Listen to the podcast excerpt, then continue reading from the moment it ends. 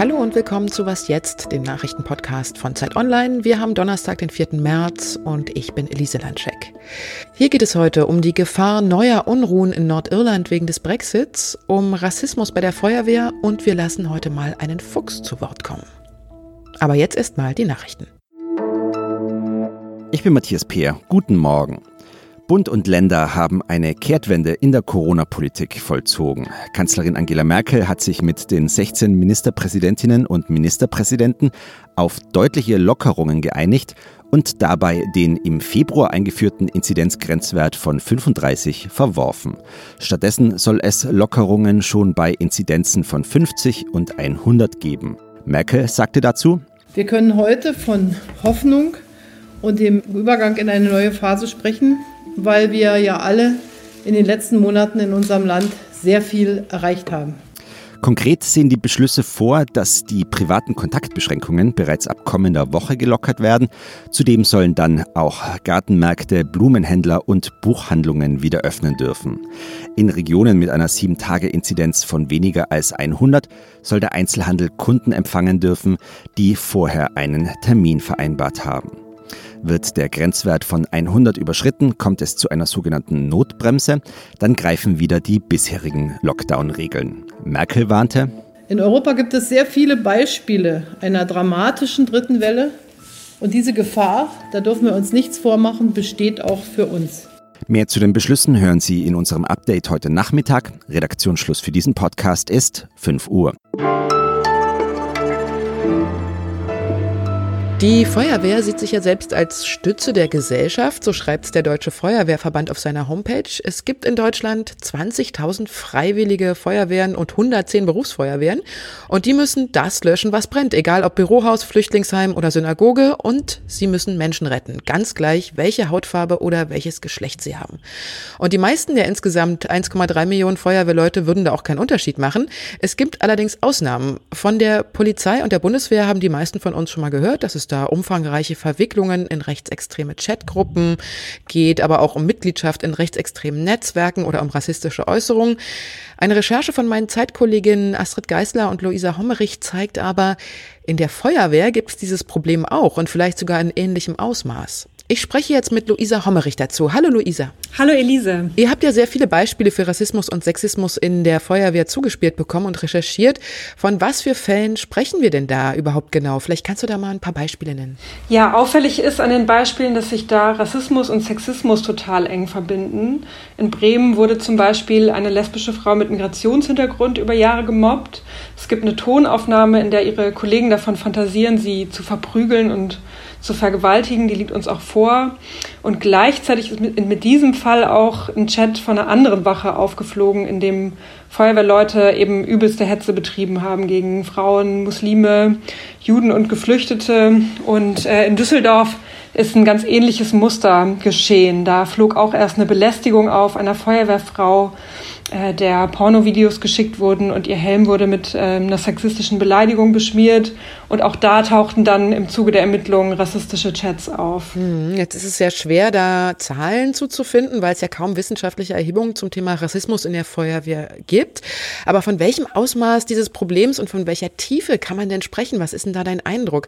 Also die Gesprächspartner in eurem Artikel, die sprechen ja zum einen von Einzelfällen und andere wiederum sagen, das ist schon ein strukturelles Problem, äh, ähnlich wie beim Rassismus auch in der Polizei. Was denkst du da? Das ist äh, schwierig zu sagen. Es gibt auf jeden Fall den Düsseldorfer Feuerwehrchef, der sagt, zumindest in seiner Stadt habe die Feuerwehr ein strukturelles Problem. Nicht alle sind natürlich ähm, irgendwie auch nur annähernd rechtsextrem oder sexistisch, aber das Problem ist das Wegschauen. Also dass zu viele Feuerwehrleute, wenn solche Fälle passieren, dann auch eher zusammenhalten wollen und äh, vielleicht so einen übersteigerten Chorgeist an den Tag legen, anstatt dann was zu sagen und sich gegen solche ähm, Vorkommnisse dann zu wenden. Jetzt gab es ja in den 90er Jahren immer mal wieder Fälle von Rechtsextremismus, vor allen Dingen in der freiwilligen Feuerwehr und vor allen Dingen im Osten Deutschlands. Dann ist ja ziemlich still geworden auch um das Thema. Würdest du sagen, es gibt Parallelen zwischen der Situation damals und heute? Ja, man kann da auf jeden Fall eine Parallele sehen. Und zwar hat die NPD damals schon äh, in ihrem Vier-Säulen-Konzept äh, auch die Freiwillige Feuerwehr eingebunden. Also sie wollte sich durch die Freiwilligen Feuerwehren im ländlichen Raum verankern.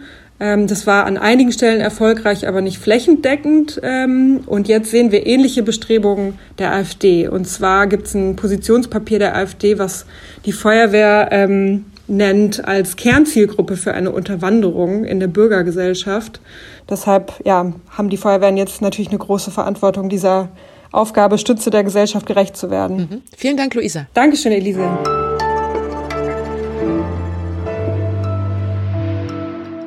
Und sonst so? Ich spreche ja im nächsten Interview gleich über Nordirland. Jetzt reisen wir aber ganz kurz mal zusammen gedanklich nach Irland.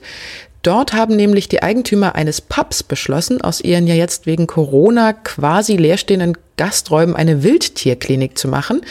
Und das ist damit die erste ihrer Art in Irland, die es überhaupt gibt. Also, da wo sonst Bier und Whisky ausgeschenkt werden, sitzen jetzt verletzte Füchse auf einem Bett aus Stroh. In einem anderen Raum ist eine unterernährte Schwanenfamilie und ein Bussard untergekommen. Und statt der Zapfanlage ist jetzt die Milchflasche im Einsatz für Tierkinder, die ihre Eltern verloren haben. Den Pubbetreibern helfen dabei Profi-Mitarbeiter von einer Wildlife-Organisation. Finanziert wird das Projekt von Spendengeldern. Ich habe übrigens für dieses und sonst so mal geschaut, was eigentlich ein Fuchs so für Geräusche macht, weil ich gebe es zu, als Stadtkind habe ich das jetzt nicht sofort äh, im Kopf, wie so ein Fuchs klingt. Und tatsächlich, ich habe ein Live-Video von einem Fuchs gefunden und so, liebe Hörer, die es vielleicht auch nicht wussten, so wie ich, so klingt der Fuchs.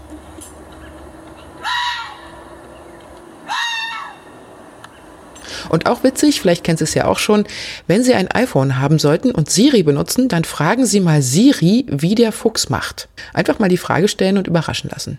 Viel Spaß!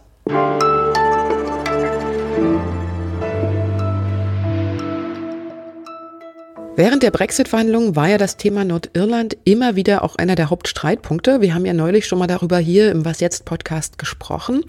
Trotzdem kurz nochmal zur Auffrischung. Bei den Brexit-Beratungen wurde für Nordirland eine Kompromisslösung gefunden. Das heißt, die britische Provinz bleibt nach wie vor Teil des Vereinigten Königreichs, gleichzeitig aber auch Teil des EU-Binnenmarkts. Damit sind Grenzkontrollen für Güter, die über das Meer auf die irische Insel eingeführt werden, jetzt eben doch notwendig. Das schürt Wut in der Bevölkerung und vor allem allen Dingen die pro-britischen Unionisten in Nordirland laufen Sturm dagegen. Unsere Zeitkorrespondentin Bettina Schulz ist in Nordirland unterwegs gewesen und hat dort mit den Menschen gesprochen. Nun ist sie zurück in London und ihre Reportage dazu können Sie ab jetzt bei Zeit Online lesen. Hallo Bettina. Ja, hallo nach Berlin. Bettina, was war denn dein Eindruck, als du in Nordirland warst? Könnte der Konflikt zwischen Katholiken und Protestanten, zwischen Unionisten und Republikanisten, der ja über Jahrzehnte viele Todesopfer gefordert hat, wieder ausbrechen? Oder sind das jetzt andere Frontlinien? Wie ist denn da die Stimmung? Was hast du da beobachtet? Ja, also ich war schon ehrlich gesagt überrascht. Ich meine, in dem Hafen nördlich von Belfast, Lane, äh, da sind so äh, Graffiti an den Hauswänden äh, mit Fadenkreuz und äh, nach dem Motto, das Hafenpersonal ist ähm, jetzt Zielscheibe. Was mich aber noch mehr überrascht hatte und schockiert hat, ehrlich gesagt, äh, ist diese ganz offensichtliche Gewalt in Belfast, teilweise da in Stadtvierteln, wo man sieht, dass diese ehemaligen Paramilitärs, die ja heute verboten sind, ja, äh, dass die da noch eine unglaubliche Macht haben. Ja, also man sieht da ganz offen diese großen Wandgemälde mit den Paramilitärs mit Maschinenpistolen in der Hand. Niemand wagt, die überzupinseln weil äh, diese Paramilitärs ganze Stadtteile beherrschen. Wir sind in Wohnvierteln gewesen, äh, wo die Nachbarn ganz klar zeigen, dass zum Beispiel Wohnzimmerfenster da mit Backsteinen durchgeschmissen werden, wenn sich irgendeiner mit den Paramilitärs äh, anlegt. Wir haben jemanden getroffen, äh, der von Paramilitärs äh, zusammengeschlagen wurde, dass dem beide Beine, beide Arme gebrochen wurden, äh, äh weil er versucht hat, die anzuzeigen. Ja, also das, da ist eine, eine Gewalt, aber das ist eine kriminelle Gewalt in dieser Gesellschaft. Das ist unglaublich. Was müsste denn passieren, um die Wut zu kanalisieren oder einzudämmen, damit eben nicht wieder ein gewalttätiger Konflikt daraus wird? Müssen hier neue politische Entscheidungen getroffen werden oder was hilft da? Ja, also erstmal müssen diese Unionist-Politiker ihre Rhetorik runterfahren, ja. Ähm, wir stehen ja hier vor der ähm, Situation, dass die Londoner Regierung diese Grenze in der irischen See mit der EU ähm, verhandelt hat. Das ist jetzt ein Vertrag, den kann man jetzt nicht mehr so leicht kippen. Aber man hat natürlich äh, gesehen, dass es Probleme geben kann, vor allen Dingen im Handel mit der Bürokratie. Man hat dafür Komitees aufgesetzt, in denen diese Probleme behandelt werden können, besprochen werden können. Das ist jetzt auch der Fall. Ja, also man muss jetzt erstmal abwarten, wie das weitergeht. Wir haben zum Beispiel da durchaus mit Logistikunternehmen gesprochen, die gesagt haben, ja, am Anfang war das ein furchtbarer Chaos, aber es wird jetzt besser. Ja, und äh, äh dann klappt das auch. Also jetzt mit Gewalt zu drohen, ja, das ist Wahlpolitik Politik und das ist gefährlich und äh, das ist eigentlich unverantwortlich. Danke, Bettina. Ja, alles Gute nach Berlin. Und das war was jetzt für heute. In unserem Update um 17 Uhr hören Sie meinen Kollegen Fabian Scheler mit mehr Infos. Und Sie können uns wie immer schreiben, wenn Sie Fragen haben oder Lob oder Kritik loswerden wollen, unter wasjetzt.zeit.de. Einen schönen Tag noch, Ihre Elise Lanschek.